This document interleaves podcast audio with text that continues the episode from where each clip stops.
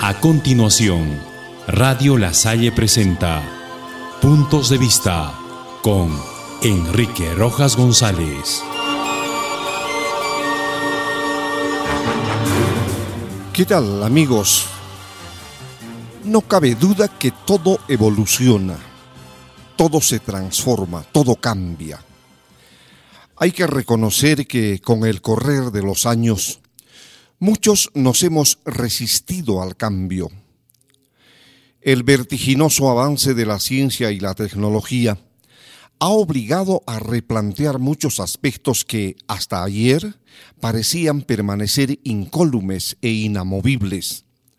Pero la necesidad de mejorar y optimizar las labores cotidianas ha llevado a las personas a proponer nuevos enfoques y nuevas metodologías que permitan alcanzar los objetivos que se buscan. Es el caso específico de la educación que nuestros alumnos reciben en las aulas. Evidentemente que la calidad de nuestra educación en nuestro país no se encuentra en el punto más óptimo que podamos concebir. Falta aún mucho por conseguir en el mejoramiento de la calidad de nuestra educación y sobre todo la forma como el maestro aplica sus conocimientos metodológicos y científicos en provecho de sus educandos. La formación que reciben nuestros eventuales estudiantes de pedagogía para su futuro trabajo con alumnos en el aula se encuentra enmarcada en desarrollar contenidos en diseños curriculares tanto nacional, regional y local, que respondan a las necesidades de cada contexto, respetando los patrones culturales de cada lugar. Sin embargo, nuevas tendencias se vienen aplicando en varios lugares del mundo, los mismos que seguramente llegarán a aplicarse en algún momento en nuestro país como resultado de la globalización que experimentamos todos. Se trata de la personalización de nuestra educación.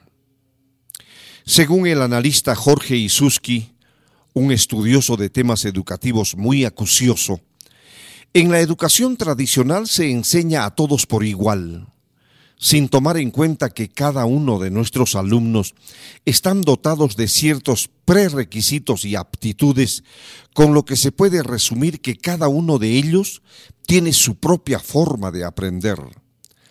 Y los sistemas educativos, nos dice Isuski, deben considerar las diferencias que cada uno de los alumnos tiene.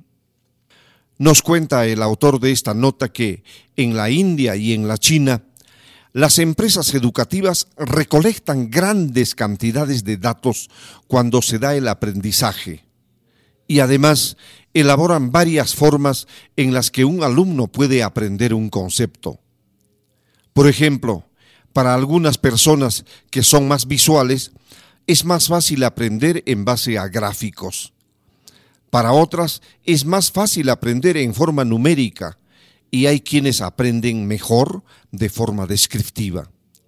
Si consideramos estas diferencias, entonces es evidente que los resultados tendrán varios niveles, por lo que se concluye que cada persona tiene una forma de aprender y los sistemas educativos deben tomar en cuenta estas diferencias para erradicar la idea de que uno es más inteligente que el otro.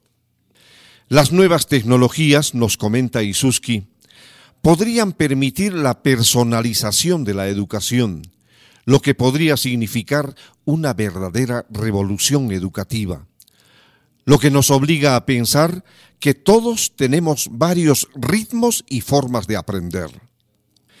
Sin lugar a dudas que el comentario que hace el autor de esta nota educativa conlleva a pensar de manera más innovadora el trabajo docente en el aula, donde las tecnologías podrían permitir la personalización de la educación, desarrollando sistemas que permitan a los alumnos elegir la mejor manera de aprender una materia en concordancia con sus propias capacidades. Mejorar el trabajo docente en el aula para obtener un buen resultado es el objetivo de los maestros en el Perú. Solo falta esperar que nuestro país se ponga a la vanguardia de los grandes países dando a nuestra educación la importancia que se merece.